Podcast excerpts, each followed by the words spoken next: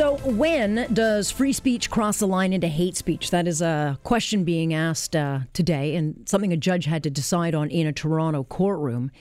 And uh, today, the ruling came down against two newspaper editors that indeed they crossed the line. James Sears and uh, LeRoy St. Germaine have been gu- uh, found guilty of promoting hate against women and Jews. And the publication in question is one of those free publications that no one ever reads that they get in the mail. But it promoted, you know, terrible stuff like uh, legalizing rape, Holocaust denial, uh, all sorts of, of da- terrible stuff. And while the accused argued it was satire, the judge found nothing funny about it and said both men were fully aware of the unrelenting promotion of hate. But they keep planning to go on, so we'll see where that takes them. But let's bring in Lorne Honickman to this conversation, um, you know, to discuss when does free speech not become free anymore. He joins us now. Lorne, let's break down this case. When does, because a lot of people will say, hey, this is free speech. And if I want to read this stuff, I should be able to. And if you don't want to read it, then don't read it. But when does free speech turn to hate? Like, is there any blur in this case for you? Yeah. Well, look, we have uh, sections in the criminal code that came in uh, back in the uh, early 70s dealing with hatred. Uh, there's uh, advocating genocide. That's a section of the criminal code. There's uh, publicly inciting hatred. And then the offense that these two were convicted of today, willfully promoting hatred against any identifiable group by making statements other than in a private conversation. And the way the criminal code works, Alex, is there's even defenses that are put in right into the criminal code saying, look at you won't be convicted if you can establish that whatever you said was true.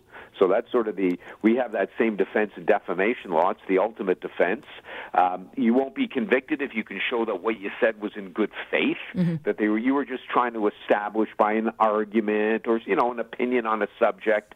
Um, uh, you can you won't be convicted if the statements were relevant to any subject of public interest, and that's very important. Like, it was it for the public benefit, and and were you acting in good faith uh, because uh, you just were talking about how people are are are perpetrating this hate. So there's lots of different ways. Well, that no defenses were, if, if they were brought forward in this trial, uh, Justice Blouin didn't agree with them at all. And when you looked at what they said and you looked at what they did, um, and th- th- certainly it would go into that category. And one of the things you got to remember is that there, there's some some pretty famous individuals, I'll put famous in quotes, mm-hmm. who were convicted under the same section as these two men.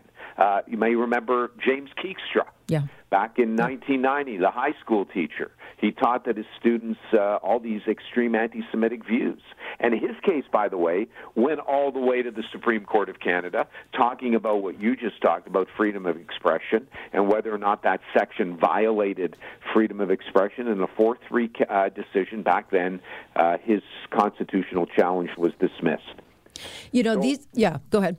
Go, no, no, I was just going to say, and there, has been other individuals through the years. We don't have a lot of convictions, uh, but certainly when you go to the type of speech, and, and when I say speech, when I'm talking about expression, publications, um, the judge found it certainly fell right into that category. Right, and, and they did argue, their defense was that it was satire, but he found nothing funny about it. But there are cases of when you can say whatever you want under the guise of satire.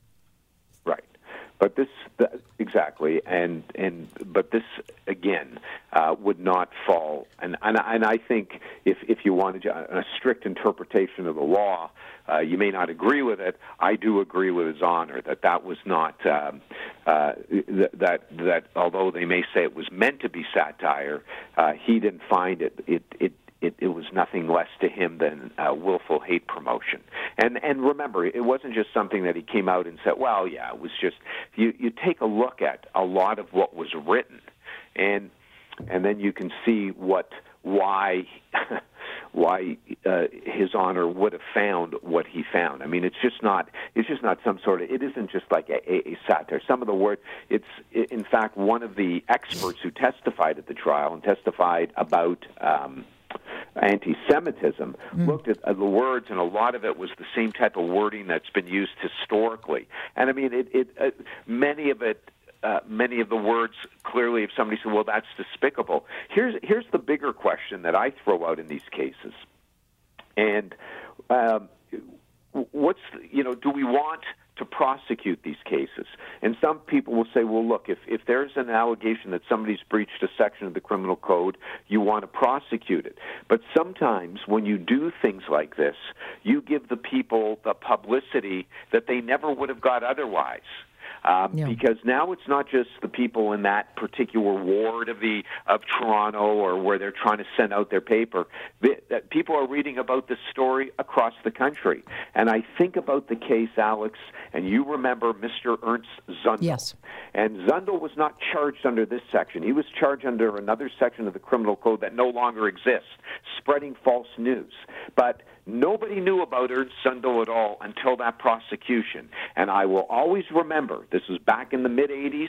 I was at 361 University. He was just found guilty. He came out to the scrum, and yours truly asked that burning, burning journalistic question What's your reaction, Mr. Zundel?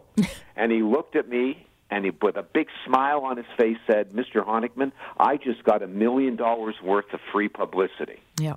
Yeah, and I think you raise yeah, it's it's it's an interesting kind of a double-edged sword. But interestingly, um, you know, the case kind of had two elements to it. There were two people, Warren and Lisa Kinsella, uh, who had been part of a case that was ended up being thrown out uh, involving right. these two people uh, who they alleged had um, uh, threatened them because they had right. basically uh, threatened, uh, I guess, to kill or bludgeon his his wife Lisa Kinsella to death. And the judge ended up throwing that out, saying, "Yeah, I, I can't I can't find you guilty on that," but then found them guilty on the other charges, which we found out about today. And they could get up to six months or a $5,000 fine. But these guys say they're just going to keep on going. Yeah, and that's the other thing. And so now they have, they probably, you, I think you will agree with me about this, that there will be people across this country, mm-hmm. across mm-hmm. North America, and of course now maybe across the world because of the internet, who will agree with everything that they wrote. Sure. And, uh, and I'm sure they're getting, you know, quote, support out there. And uh, and and will this will this uh, act as a deterrent to them? Uh, who knows? Will it act as a deterrent to others? Probably not. Um, and so that's why it, it is a double-edged sword, Alex. And and you talk about it, and and people will say, you know, free speech, free speech. Well, speech at sometimes does hurt. There's no doubt about it. And um, the two identifiable groups, of course, in this case, was wasn't just the uh, the Jewish community. Um, it was also women. And uh, so there was not only an expert who testified about uh, anti-Semitism at this trial, there was also a, uh, a law professor uh, from the University of British Columbia who uh, who talked about uh, and provided expert evidence about hatred against women. Mm-hmm. And those were the identifiable groups. And, and Justice Blouin, you read, you read. I, I haven't read the whole judgment, just from you know what, what's been reported, different things that he said, and um, he basically found that both of these men were fully aware of the unrelenting promotion of hate. Yeah. So, you know, what comes out of this? Uh, again, uh, how many people would have known about these two had this trial never taken place? Does that mean we don't prosecute? I don't know. Yeah, it is. A, it's an interesting question. Well, we'll see where it takes us, and if these two uh, pieces of filth continue, and uh, we'll turn away, turn turn the other way. Lorne, I got to let you go there. Thank you, sir. Okay, we'll talk we to you Tuesday. Talk to you soon. That is Lorne Honickman uh, joining us here on Point. I'm Alex Pierson. This is Global News Radio.